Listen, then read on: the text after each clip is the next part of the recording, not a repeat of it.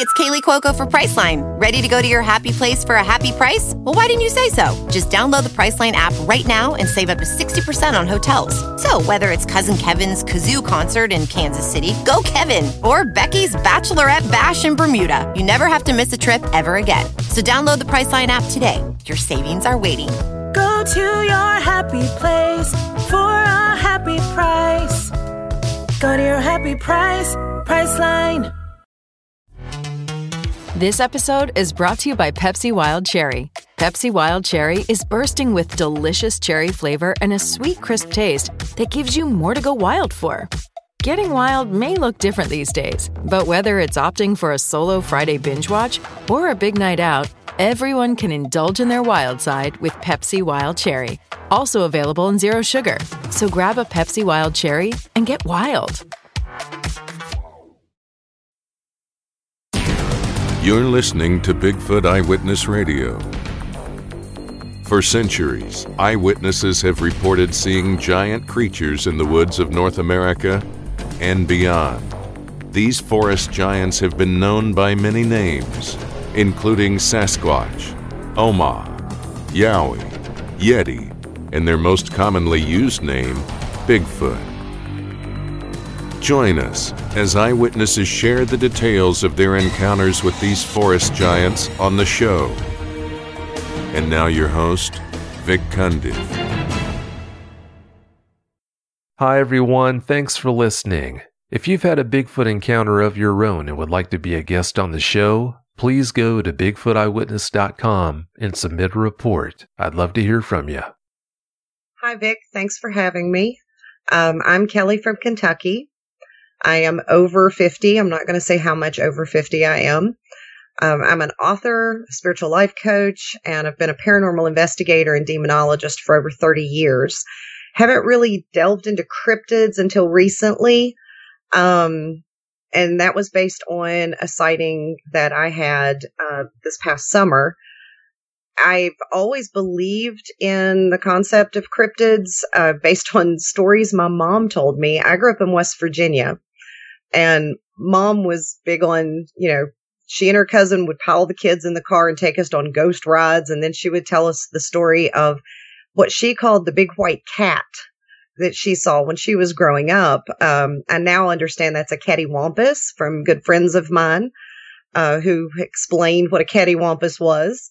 But she said this thing would run the hills um, around her farm and scream like a woman. She said that it was scary. You know, she was about six years old the first time she saw it, and it was standing up on its hind legs. It was bipedal, and it was standing there screaming at the edge of their yard up against their fence. Her brothers and her dad were, they were of that generation where, you know, if you didn't go out and hunt your food, you didn't have meat on the table. And they were all very good shots and they actually shot at it, but they didn't hit it. Um, she said that she remembered it was really, really tall, but the only reference she had was her dad was like six foot two. And she said it was bigger than her dad. She said an, another story she told me, and this one scared me to no end, was that a friend of hers was asleep one night and she woke up to this thing reaching through the window, pawing at her. So I grew up, you know, with the concept of, of cryptids are real. And of course, you know, the Patterson Gimlin film, which was, you know, one of those things that I saw as a child and fascinated me. But it was one of those things where I'm also, you know, a healthy skeptic person as well. And I'd never seen one. So, you know, the controversy of was it a guy in a suit? Was it a real film? Never really quite knew. Well, this summer I found out. I've been living on the property here in Kentucky for probably the past um, 10 years. And my husband and his family lived on this property pretty much all his life. And he and his dad are both, you know, outdoorsmen. They're hunters. They, they know this land like the back of their hands. And they've never had experiences like what we've been seeing. Um, even his his parents are saying yes, you know that they're hearing things, they're noticing things, they're smelling things, and I'll, I'll get into all that here in just a little bit. And my husband did tell me one time after this all got started, he had an encounter when he was a teenager, and from the time he got up in the morning until the time the sun went down, he ran the woods on our farm. And he was out way back up in one of the hollows and he was up on a ridge and he could look down and there was a rock outcropping overlooking a creek and there was an actual this hairy creature was squatting on this rock. And down the creek there was actually a deer trail that came down through there to the creek and it was watching the creek and the deer trail. And he said it never noticed him but he stood there for probably a good five minutes watching this thing so at that point i'm like okay well maybe we do have bigfoot on the property and you know it was one of those okay cool story, but again, I haven't seen it, so I'm being healthy skeptic. One of the things that I deal with is, you know, I want to go out and actually investigate the property. I want to put up camera traps and I want to go look for footprints, but I had to retire early because I'm I'm actually disabled.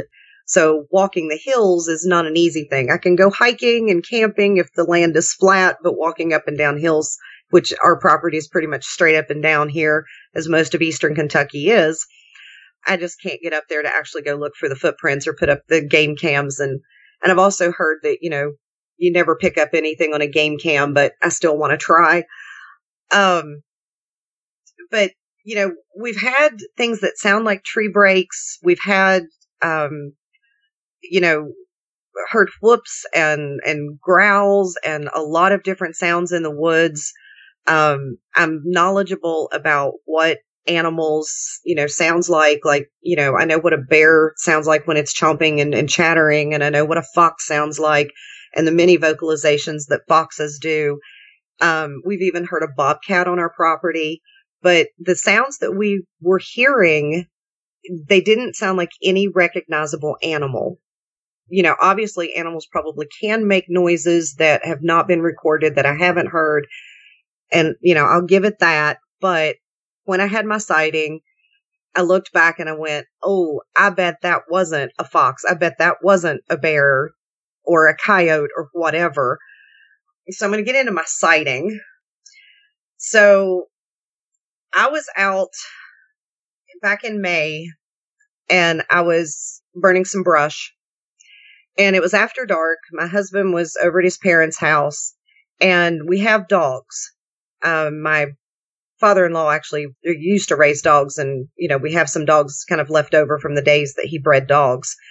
And these are mountain curs so they're usually not afraid of anything but they'll also bark at pretty much anything and they bark when deer come along or whatever but all of a sudden they, they started barking and they'd been barking a lot pretty much every night for about eight months before this incident actually occurred pretty much the same time, about nine o'clock in the evening, and then they would start in about three o'clock in the morning. Not normal deer travel times through that particular area. But again, still could be deer. But this one particular night, the dogs just went nuts. And like they were trying to get through their kennels to get at something. And I heard noises and I thought, oh, okay, here's a deer coming. And so I look over, you know, I had a really crappy flashlight, unfortunately, so I couldn't see really well. But there's a one of the industrial dusk dawn lights in their yard, and I saw movement along the side of their house. And it was like something came to the edge of the house, and all I could see at the time was a shadow. And it kind of stepped around the corner a little bit, and I realized that's not a person. Because at first I thought, oh my gosh, you know, we've got a prowler you know, I need to run in and call the cops. And everything happened very quickly, but at the same time, it's, it's like time stood still. And maybe it's just the way it's etched in my memory. I'm not sure, but it was like time stood still. But this thing came to the corner and it stepped around the corner and then it was across the yard in probably two or three steps. Now, that's we're probably talking 20 yards. So in two or three steps, it was across the yard I could see it clearly, but at the same time, it was backlit. So I, all I could tell was it had dark hair and it was definitely hair. And then it crossed the road and then there was this huge splash where it apparently jumped into the creek. Uh, it was really, really strange. But I would say that, again, that's my first time I've ever seen something like that. I don't think it was a dog man. It had a, you know, the cone shaped head. It looked like the classic Patty Sasquatch. So in my brain, I'm going, holy cow, that's a Sasquatch. Hey, it's Kaley Cuoco for Priceline. Ready to go to your happy place for a happy price? Well, why didn't you say so? Just download the Priceline app right now and save up to 60% on hotels. So, whether it's Cousin Kevin's Kazoo concert in Kansas City, go Kevin, or Becky's Bachelorette Bash in Bermuda, you never have to miss a trip ever again. So, download the Priceline app today. Your savings are waiting. Go to your happy place for a happy price. Go to your happy price, Priceline. This episode is brought to you by Pepsi Wild Cherry. Pepsi Wild Cherry is bursting with delicious cherry flavor and a sweet, crisp taste that gives you more to go wild for. Getting wild may look different these days, but whether it's opting for a solo Friday binge watch or a big night out, everyone can indulge in their wild side with Pepsi Wild Cherry. Also available in Zero Sugar. So grab a Pepsi Wild Cherry and get wild.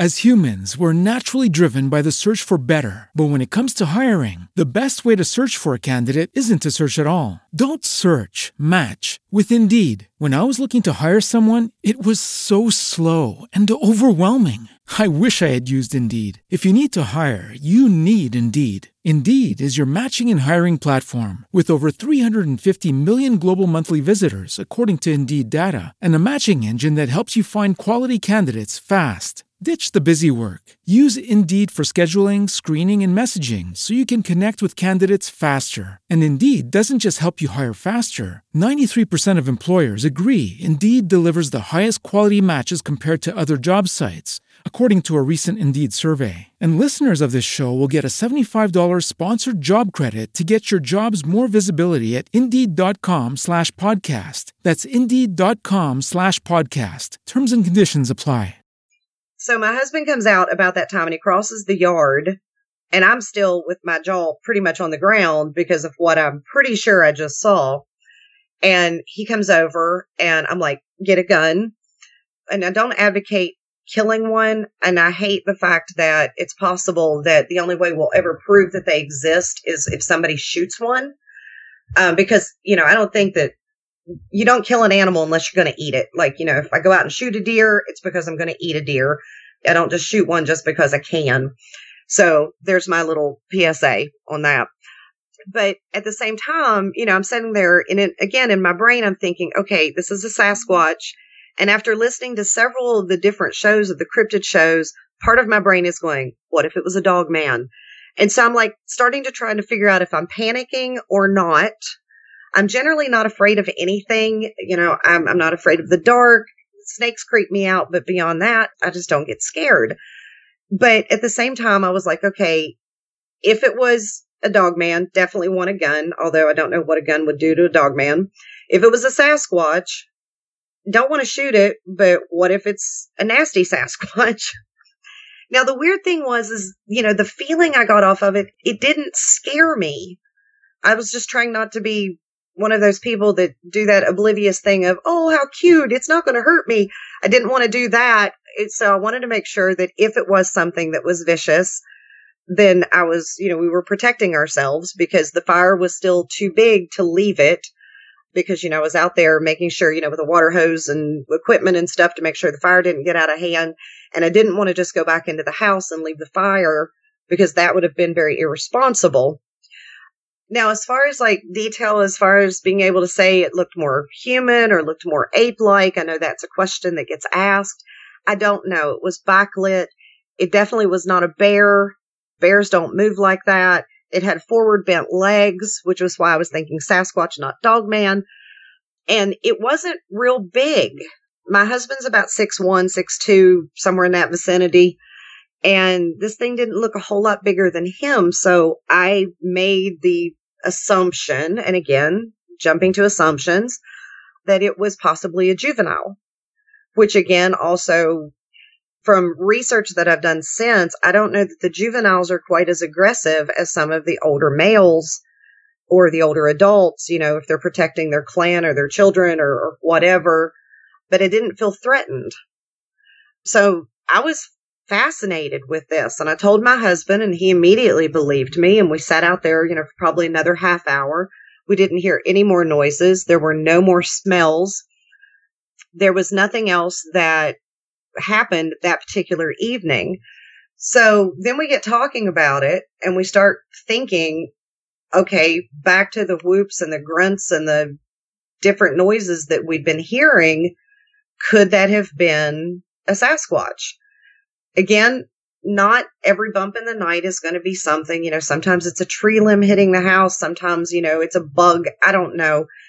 But there have been slaps on the side of the house. There have been, uh, again, hoops or whoops, however you say that, grunts, whistles, knocking sounds, the sounds of trees being broken, trees being knocked over and completely uprooted on our farm, which make no sense. These are young, healthy trees and, you know, my father in law goes up to feed his dogs and they're uprooted with fresh dirt. And he's like, why did this tree fall? He doesn't believe in Sasquatch and laughs at us when we say it's our Sasquatch. The other thing too that um, we've had happen is where my husband works, I go hang out with him when he works. He owns his own business. And when we come home, it's usually anywhere from 9 p.m. to 1 or 2 in the morning. And shortly after I saw the, the Sasquatch, we would get home and when we'd get out of the car, there would be one single tree knock, just boom. And that was it. And it was really strange because if it was after dark and we went to the car, there would be one single tree knock. And this would happen in times when acorns weren't falling or hickory nuts or whatever, not like a hickory nut falling. There was no wind. There was no storm going on. It was just a very loud crack, like somebody had hit a baseball. Okay, going back, I'm trying to think of all the various things that have been going on. Um, up at the dog kennel lot, one day my father-in-law went up to feed the dogs and one of the kennels, the sides of the kennel had actually been pushed in and bent out of shape like something had tried to get in to the dogs. We've not seen bear sign in this area for a couple years. We did have a sow that was in this area. We got pictures of it just literally over the hill from our house. The boys saw, you know, bear scat in the woods, you know, claw marks, things of that nature. But unfortunately, that bear was killed by one of our neighbors because it had attacked one of his dogs.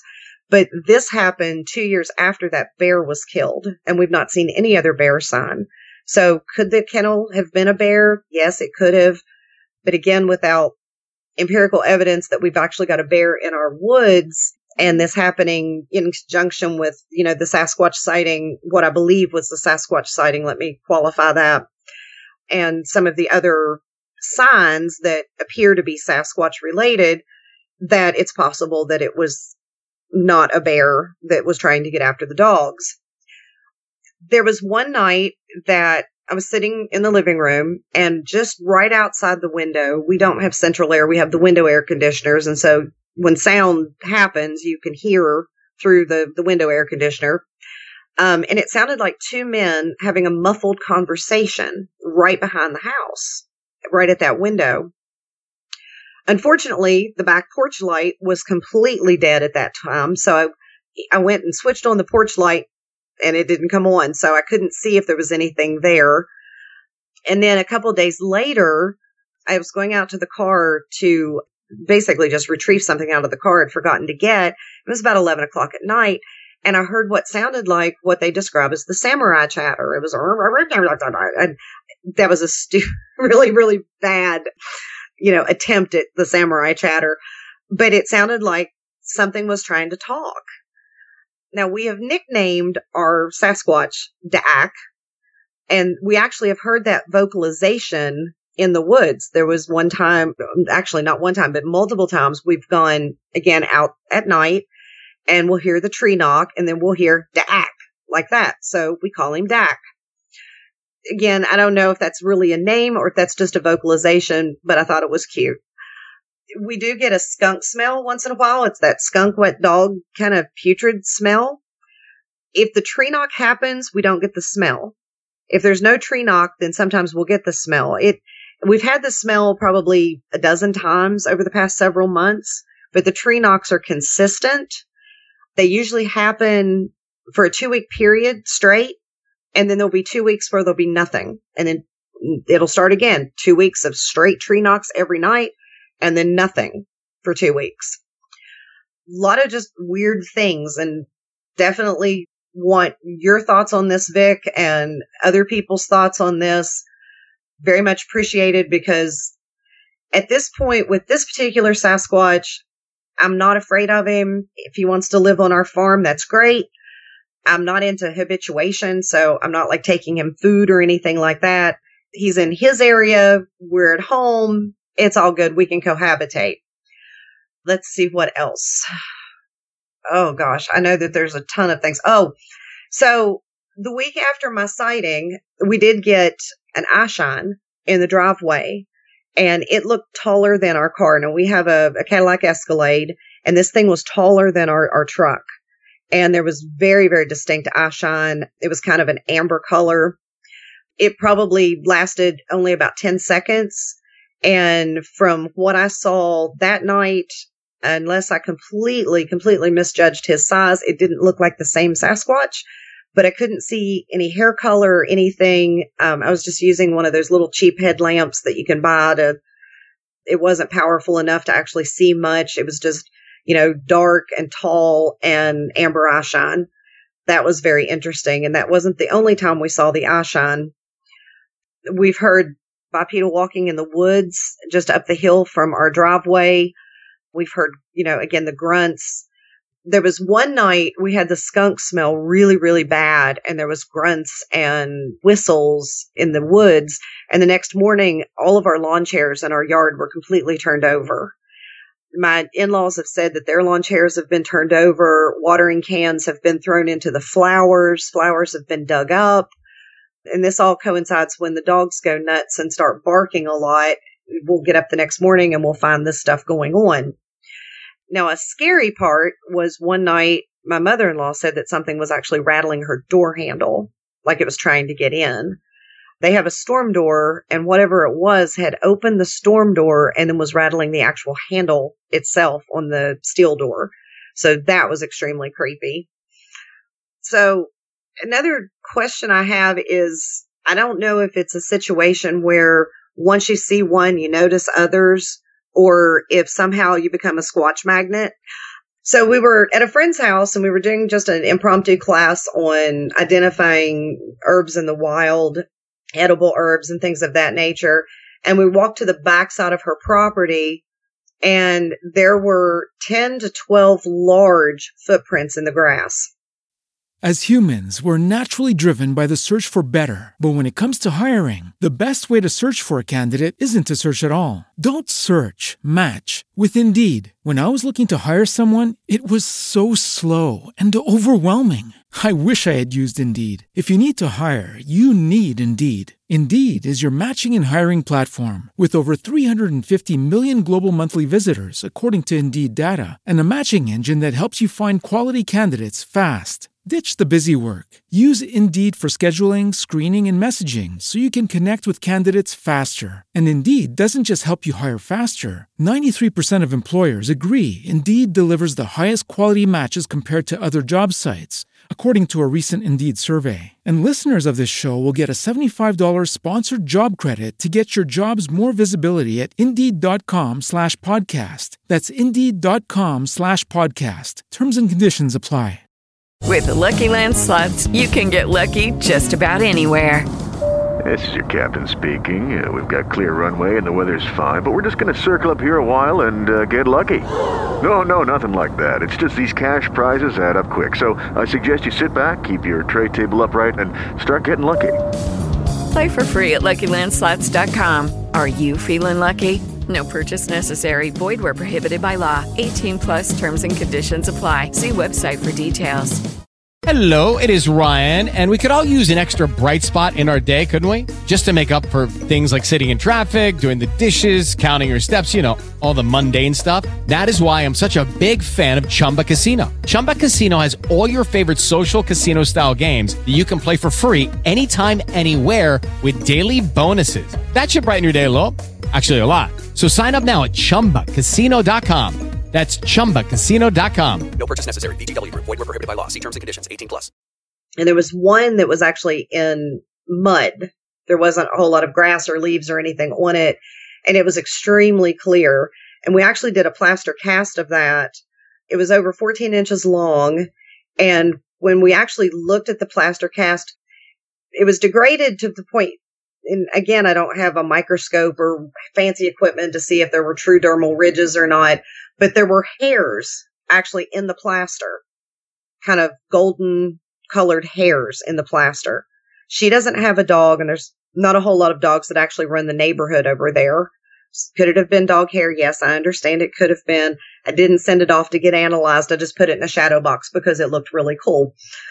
But she actually reported that she has a, a bamboo patch along the creek of her yard.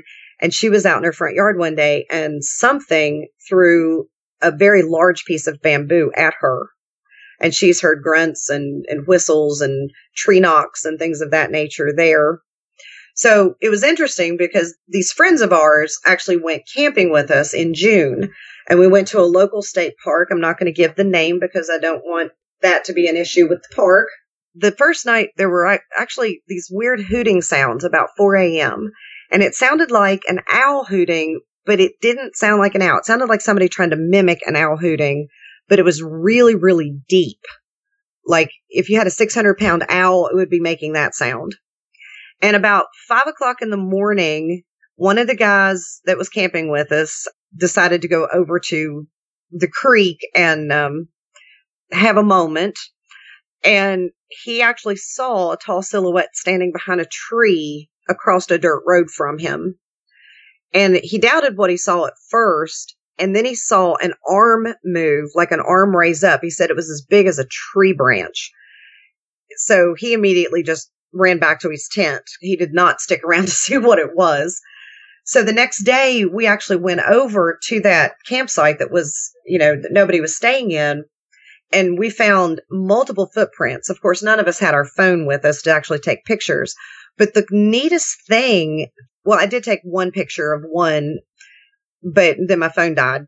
But the neatest thing was that there was a large footprint, I would say probably 14 to 16 inches long. And then there was a baby footprint inside of that.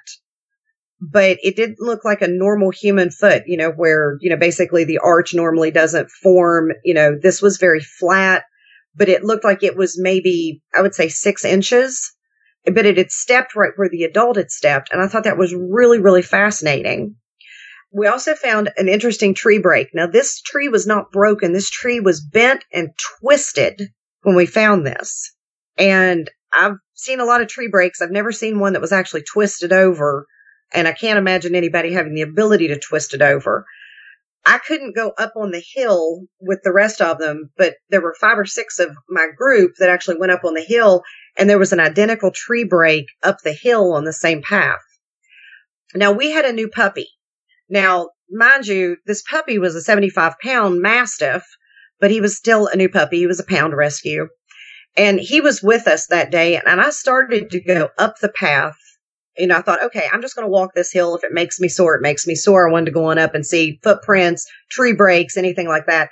He started whining and pushing against me so hard and trying to fend me off that path. He did not want me going up there and he barked at the people that did go up there. He was very upset that people went up there. So we all went back to camp and we talked about it. It was really cool. And, you know, hey, you know, were those Sasquatch prints? Were they not Sasquatch prints? What do you think they were? And we had a big discussion. And then we like, okay, well, let's eat lunch and play some cornhole. you know, again, my group of friends, they're not afraid of much either. So we were basically playing cornhole and this one girl apparently was a ringer because she was kicking everybody's butts in the cornhole game. And all of a sudden she grabs her head and I thought, you know, she was fainting. I thought she was going down. And I mean, it scared the crap out of us. We were going, okay, do we need to take her to a hospital? What's going on? And then she kind of looked up and she was like, okay, I'm okay. I'm okay. It just sounded like something was screaming in my head. So she started playing cornhole again. At that point, she couldn't hit the cornhole to save her life. I mean, it was like she could not function. Her motor skills weren't working. So she finally looked and she goes, okay, I got to go sit down. I'm really, really sick. You know, so we're thinking, oh my God, it's a stroke, whatever. You know, she having a heart attack? She having a stroke? Is it a migraine? We were really scared for her. We asked her if she wanted to go to the hospital. She was like, no, I just need to sit down. So she did. So we all came back over to camp and, and we're sitting with her. Well, my husband, he and I honor our Native American ancestry. So he went over to the other campground basically to make a tobacco offering. And we didn't know where he'd gone at the time. You know, he didn't tell me he was going. He just went and did it. And all of a sudden she's sitting there and she grabs the back of her head. The back, her back was actually facing where he was. She grabs the back of her head and she goes, what is that? Oh my gosh. It feels like something's trying to pound through my head. What is that screaming? So she takes and she turns her chair to the side. Um, cause, you know, I was like, let me, let me look at your eyes. Let me see, you know, if your pupils are dilating. I've got enough first aid experience to, to be able to understand the signs of a stroke. I wanted to make sure she was okay. She was absolutely fine. You know, pupillary responses were great. And then she grabs the side of her head that was facing that same direction. She's like, Oh, it feels like a steel spike.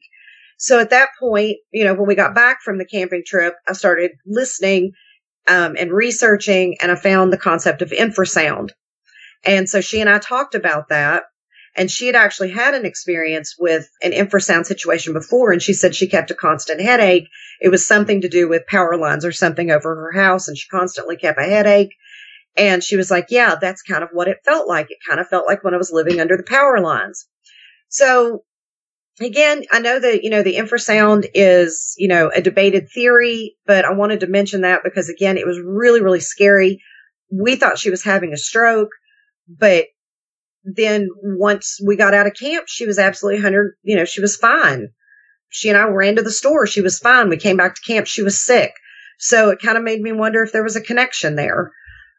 Now, again, going back to my, my puppy, my 75 pound mastiff puppy, he was throwing a fit because James was over in this other campground. He was whining and barking. And when James came back, he was fine. And he's not an overly barky dog. He doesn't whine a whole lot, but he did not want James over there, or at least that was the impression that I got. So after about 20 minutes or so, after all of that had gone on, or, you know, after she and I got back to camp and, and everybody was settling in for dinner, we heard a tree fall and it was a big tree. So it could have been random, but we hadn't had rain for over a week. So the ground shouldn't have been loose. The tree shouldn't, unless it was just dead, it shouldn't have fallen. Again, another coincidence to throw into the story. I don't know if it's relevant or not, but it is definitely coincidental. So after we get home, my husband tells me another story about our puppy. He had taken him over to the other campground just to walk him and stuff. And, you know, the puppy basically had his nose to the path the entire time. And they were walking along and all of a sudden the dog just jumped straight up and jumped behind him and whimpered and got all the way to the ground and was just whining and crying like something had hit him. And so James immediately, of course, brought him back. But, you know, he didn't know what had happened to the dog. He checked his paws. There was nothing there. You know, there, there, he said he didn't see any wasps or anything that he could have run into. There were no snakes or anything. He doesn't know why the dog reacted. Again, another part of the story, coincidence, possibly, but I wanted to share that as a possible relevance to the story. So the next thing that happened was a not so good Sasquatch encounter the place where we camped is about 12 miles away from where we live. And when you travel, you go maybe 30, 35. It's all back roads, twisty, windy. And it made me wonder if a Sasquatch could track you. As humans, we're naturally driven by the search for better. But when it comes to hiring, the best way to search for a candidate isn't to search at all. Don't search, match with Indeed. When I was looking to hire someone, it was so slow and overwhelming. I wish I had used Indeed. If you need to hire, you need Indeed. Indeed is your matching and hiring platform with over 350 million global monthly visitors, according to Indeed data, and a matching engine that helps you find quality candidates fast. Ditch the busy work. Use Indeed for scheduling, screening, and messaging so you can connect with candidates faster. And Indeed doesn't just help you hire faster. 93% of employers agree Indeed delivers the highest quality matches compared to other job sites, according to a recent Indeed survey. And listeners of this show will get a $75 sponsored job credit to get your jobs more visibility at Indeed.com slash podcast. That's Indeed.com slash podcast. Terms and conditions apply. With the Lucky Land slots, you can get lucky just about anywhere. This is your captain speaking. Uh, we've got clear runway and the weather's fine, but we're just going to circle up here a while and uh, get lucky. No, no, nothing like that. It's just these cash prizes add up quick. So I suggest you sit back, keep your tray table upright, and start getting lucky. Play for free at LuckyLandSlots.com. Are you feeling lucky? No purchase necessary. Void where prohibited by law. 18 plus terms and conditions apply. See website for details. With Lucky Land slots, you can get lucky just about anywhere. Dearly beloved, we are gathered here today to. Has anyone seen the bride and groom? Sorry, sorry, we're here. We were getting lucky in the limo and we lost track of time. No, Lucky Land Casino, with cash prizes that add up quicker than a guest registry. In that case, I pronounce you lucky. Play for free at LuckyLandSlots.com. Daily bonuses are waiting. No purchase necessary. Void where prohibited by law. 18 plus. Terms and conditions apply. See website for details. It actually made me afraid if a Sasquatch could track you. Again, my first encounter was really good. The camping experience was really weird. And then what happened afterward was terrifying. So it was about a week after we got home. It was the first time we saw something and my husband had gone outside to walk the dog. It was about 1130 at night. And he said there was probably a creature in our driveway that was like nine, maybe 10 foot tall. He said it was a black gray kind of mix. Um, he said it was very ape like. He got a actually really good look at it. And he said this thing just felt like it wanted to tear him apart. My husband is always armed when he goes outside, but he's sitting there going, you know, he was carrying a, a 38. He goes, I don't think it could have done anything to it. So he hurried the dog up, got back inside as quick as possible. Even though if this thing wanted to get in the house as big as it was, it would have been able to get in the house. So then the next night I took the dog out and the dog was shaking like crazy. Now, a mastiff is a gentle giant, but they usually are happy go lucky and they're they're not really a scaredy cat kind of dog.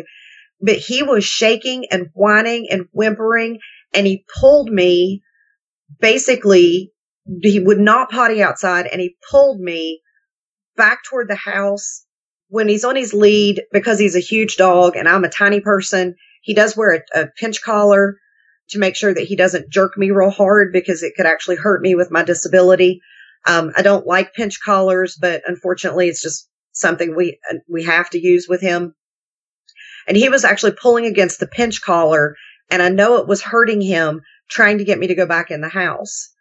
And about that time, we were almost back to the house. We heard this whoop sound and the dog started barking and our puppy basically hit the ground and just started shaking and whimpering. He was drooling and I, I had to coax him back into the house. It was almost like he was going into a seizure. It scared him so bad.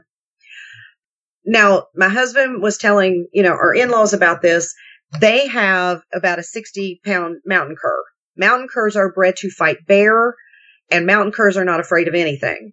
And their mountain cur will not, and for the longest time, it's, it's since corrected, but it would not go outside to use the bathroom. It literally, they'd open the door for the dog to go out because they've got a little pinned in yard in the back. The dog would not go out. It would just stand in the floor and shake and pee in the floor. So whatever was out there scared a mountain cur. And again, they're not afraid of bears. They're bred to, to, to hunt bears. This thing was afraid of whatever was out there. Now, the following week, I had another sighting and I was headed to the store and this actually was in the daytime. And I looked up the hill and there was something dark that was kind of peering behind a tree and I saw it blink. Now this thing looked very ape-like. It was dark brown fur. I couldn't tell because I was looking uphill how tall this thing was and I couldn't get up the hill to actually try to get a measurement, but it was very tall. But it, you know, it just kind of blinked and then it was gone. And I don't know if it ducked behind the tree and I don't know if I blinked and it took off because they're very fast. It definitely was not the one that was threatening. This felt like it was the one we nicknamed Dak because it just seemed very curious and kind of like, you know, hey, how you doing? So again, it didn't scare me. Then we had Sasquatch number three. And this was definitely beyond any of them that I've seen, beyond the ones we've seen in the dark, beyond anything, definitely a Sasquatch. So we were traveling home. This was about three o'clock in the afternoon, and there was a rust colored one standing in a field, cone shaped head, you know, gorilla like face. The weeds in that field are probably, if my husband walked into that field being six foot tall, I'd lose him in the weeds. They're that tall. This thing was head and shoulders above the weeds. Bright, bright rust red. If from where it was standing, if it walked up the hill and over the hill, it would have been at our house. So this thing was extremely close and huge. I could only see again the shoulders up to the top of the head. It didn't turn around, you know, and look, but I could see the profile and you could see the gorilla kind of face. I'm actually using my hands to talk as if you could see me. You could see the gorilla like face that it had. The shoulders were very broad, very wide. The hair long, but not like super long. It didn't, you know, have the Fabio mane or anything like that. But, you know, the, the hair looked like it was nice and shaggy. And I don't know. It was just, I, she just seemed pretty. And I don't know why I call her a she. I just feel like she was a she. Part of that weird making assumptions in my head thing. But she was just very pretty. That was the only time that we remember seeing her or we have seen her or we've known that we've seen her. So after all this has been going on, we put up a lot of motion sensor lights around the house and the motion sensor lights started tripping almost nightly, but we didn't see anything for quite a while. And then the first part of August, my husband saw a reddish brown one. He wasn't sure if it was the same one we had seen out in the field, but it was about 20 to 25 yards away from where he was standing. And again, it could have been the same one. We're not sure. We've nicknamed her Red. Again, making the assumption she's a female. Now, another thing too is I deal with a lot of insomnia because of my medical condition. So I, I, stay up a lot during the night. There's times that I'll go three or four nights without, you know, sleeping more than a couple hours. And there was this really weird scream that sounded like it was, you know, within, I don't know, me throwing a rock distance from our house, which, you know, I'm an old lady. I can't throw very far. And it sounded like a woman screaming. It definitely wasn't a bobcat. I've never heard a fox vocalization that sounded like it. This sounded like a woman screaming for her life. Um, it was just one single scream, but the scream kind of started really loud and then ended into kind of almost like a whistle sound. It was a really strange noise. I'll leave that for your judgment if that was a Sasquatch or not.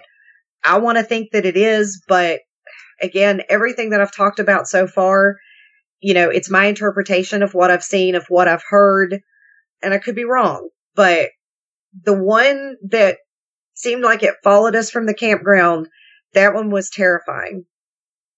And it hung around for probably a good month.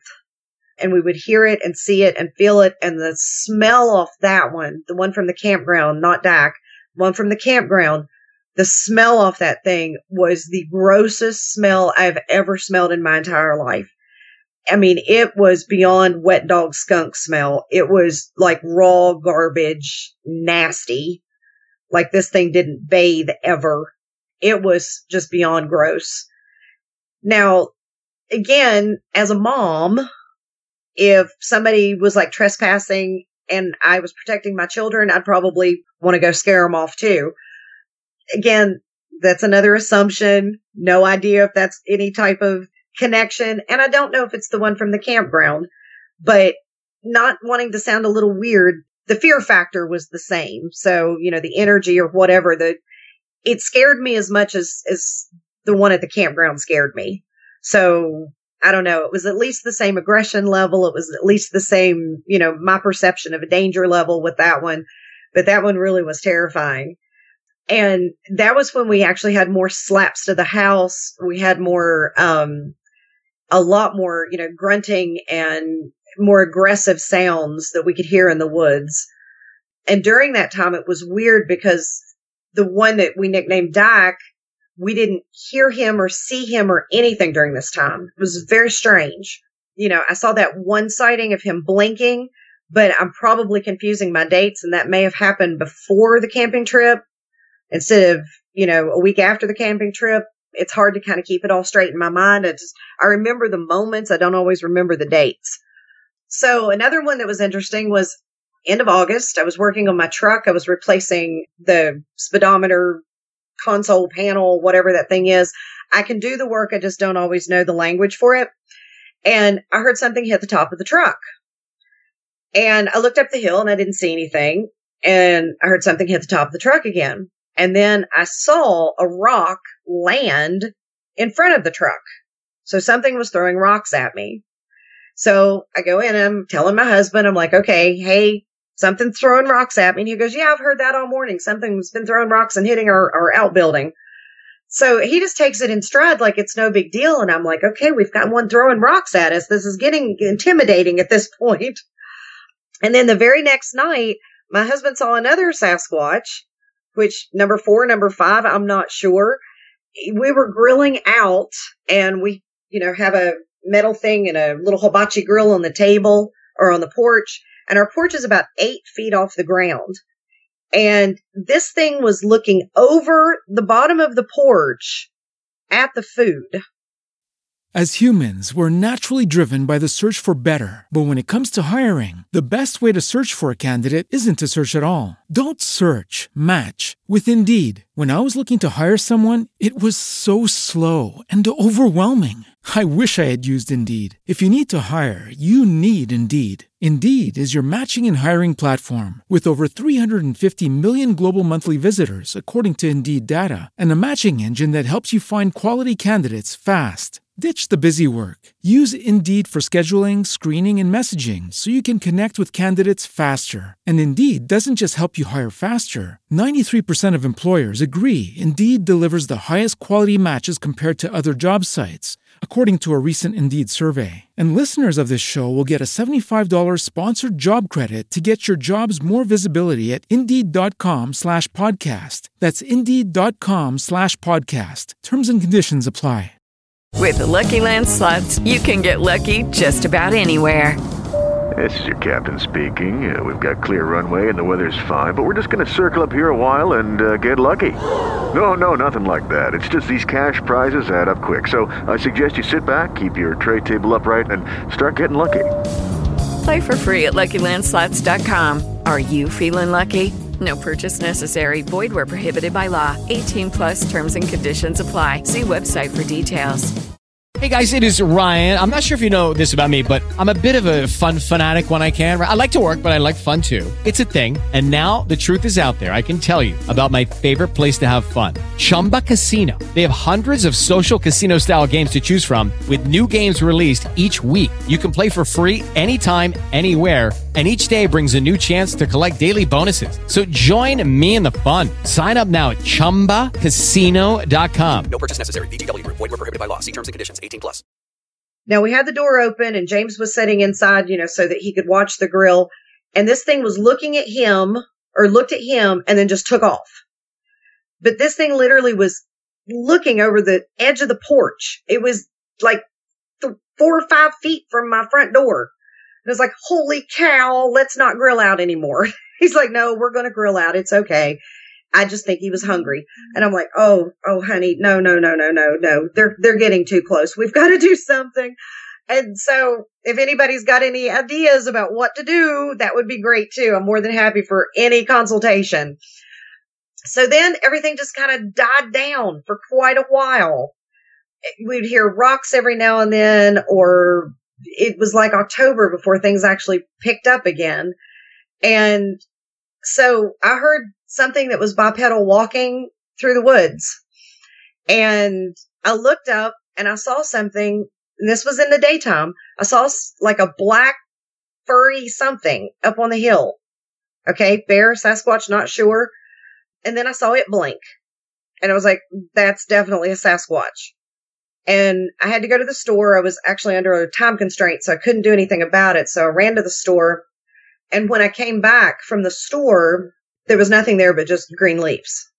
So whatever that was, um, whether it was the one we call Dak or whether it was something else, could have been a bear.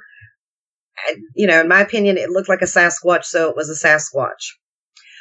Okay, so even though, you know, I've had some great experiences with Sasquatch and some very scary experiences, I wanted to save the most terrifying experience for the last, Vic. And this was October 20th. So, of course, you know, everybody's in their Halloween spirit and the whole nine yards, and I'm watching the scary movies, and that was probably a really bad idea. So it was about 9:30 p.m. and of course Puppy had to go back out and he got outside and started shaking. He was sniffing the air like he was winding something. Um, you know, normally his nose is directly on the ground, but this time it was up in the air. And about that time, this smell hit me that was just the worst smell ever. I, I don't even think it compared to the smell from the one I believed came from the campground. And it was like old garbage, old sewage, just rolled into one. There was no wet dog. There was no skunk. This thing smelled like rotting meat. It was so nasty. And again, I was out there with just my headlamp. I really got to buy a more powerful flashlight. And we'd had rain for several days. And so none of our solar lights were coming on. The batteries were dead and our one motion sensor that works on batteries. I'm going to get a friend of mine to come wire in some motion sensor lights for me so that we don't have that problem unless the electric's off. We're good. But instead of trying to drag me back up on the porch, he went under the porch and just cowered. And again, at this point, you know, it's been several months. He's like 80, 85 pounds now. He's a big dog, but he was absolutely scared to death. And I heard this noise, kind of a rustle, kind of a, like our driveway is graveled and it, it sounded like somebody was shuffling through the gravel on the driveway. And it was about where my, my truck is parked. And then about that time, the dog, you know, when he heard that noise, he came out from under the porch. He shot toward the, the ramp that goes up the porch and he just starts dragging me up the porch. I literally almost fell down. He was pulling so hard and he is whining and crying like crazy. And so I heard another noise behind me and I turned around and about this time I saw this thing and it, you know, I, when you're scared, you don't always make the best judgments on how big this thing was. But if this thing was nine foot tall, it wouldn't have shocked me. This thing's running straight at me. I mean, straight at me. And it's not making any noise. I can't hear its footfalls. I can't hear anything. Just this horrible smell. And it's running straight at me. The dog's pulling at me. And all I saw was just solid black fur or hair or whatever. And when I hit it with the light, even as weak as the light was, I had this bright amber eye shine and then it just shot in between my car and our outbuilding and I heard it run up the hill. I got inside literally, I'm having chest pains. I am having an anxiety attack.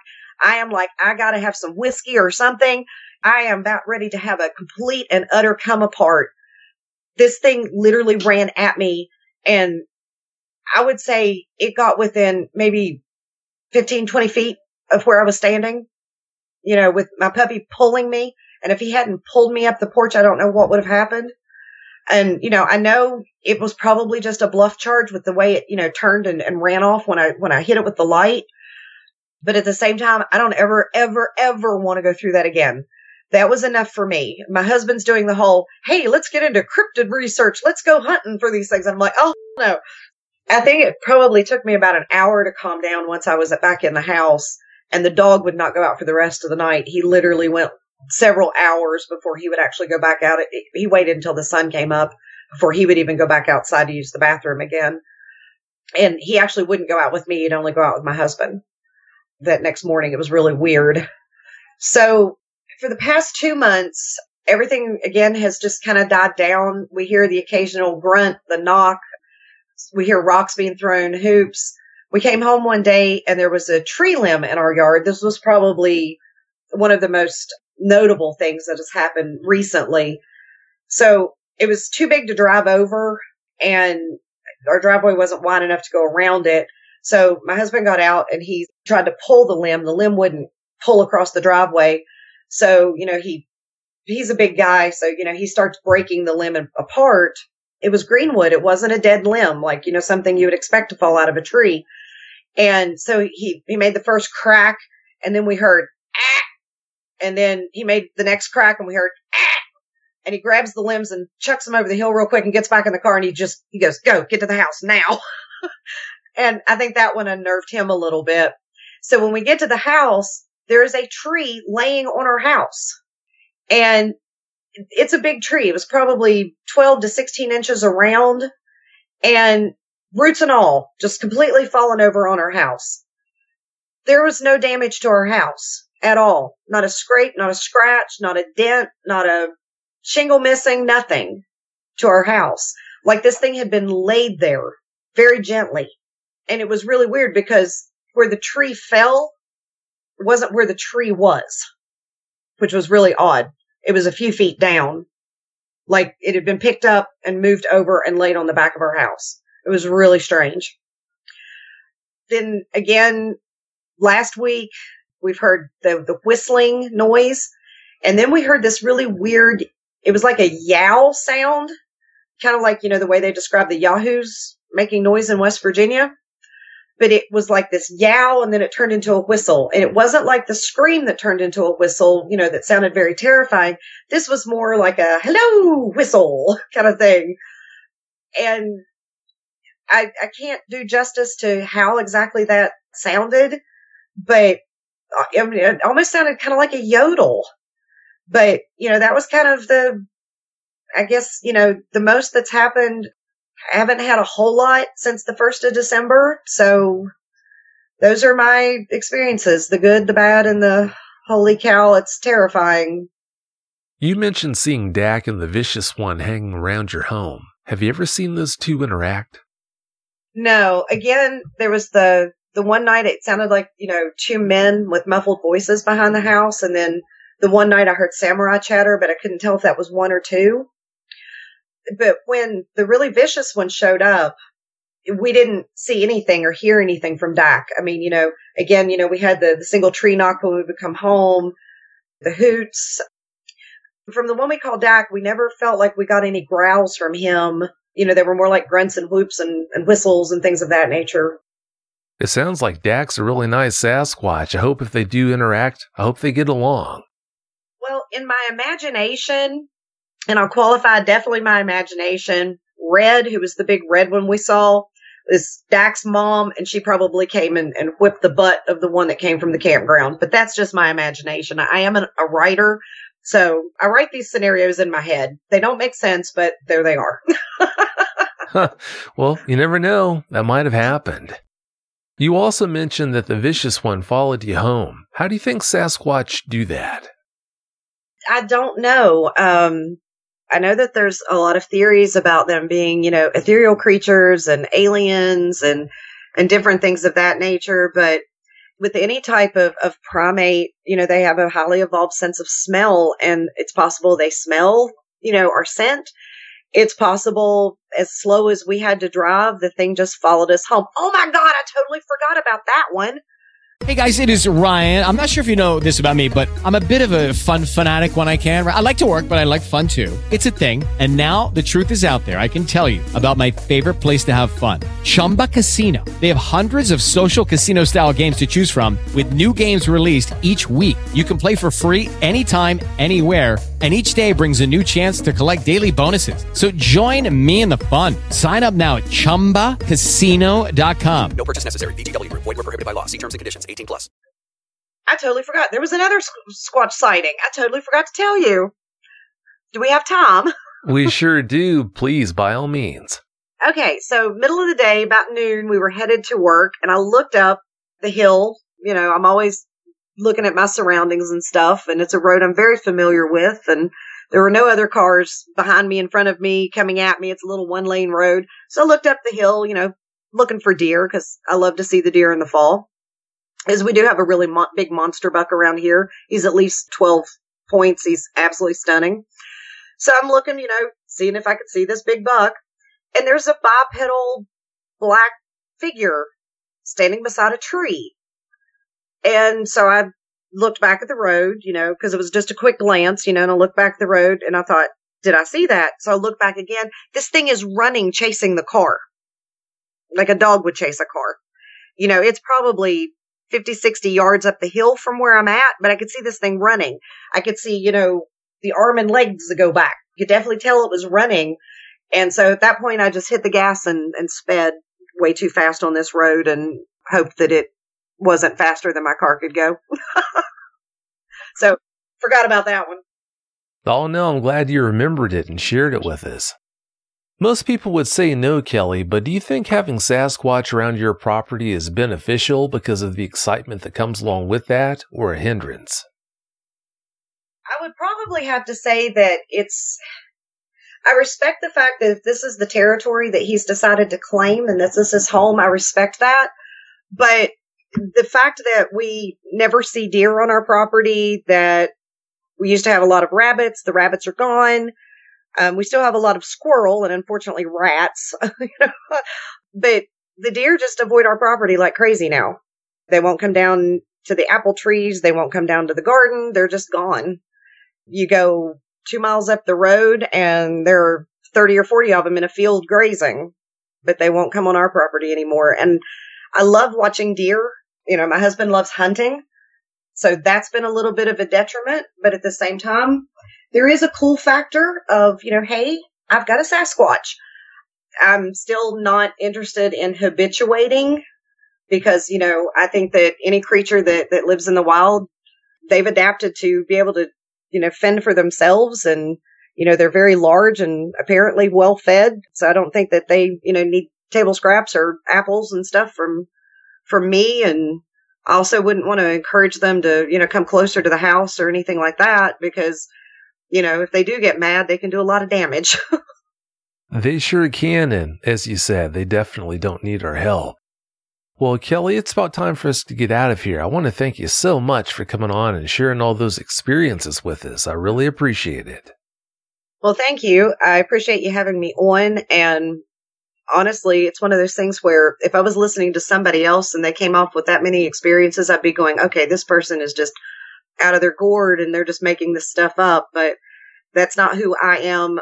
Honestly, I've tried every way I could to convince myself that I didn't see what I saw, that it was something else, that I saw a person, that I saw a bear, that, I, you know, that it was just a tree stump.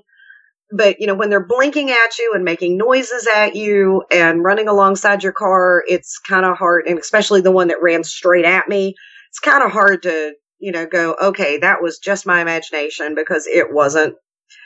I just keep hoping that I'll wake up and it'll all be a dream and I'll go, oh, that was really fun. And, you know, no Sasquatch is running at me anymore.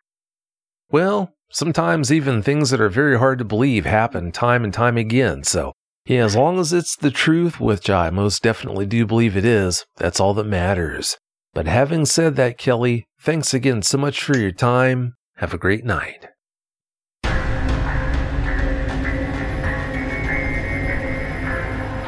That's it for another episode of Bigfoot Eyewitness Radio with Vic Cundiff.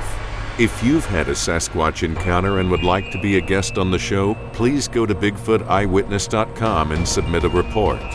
We'd love to hear from you. Thanks for listening. Have a great night.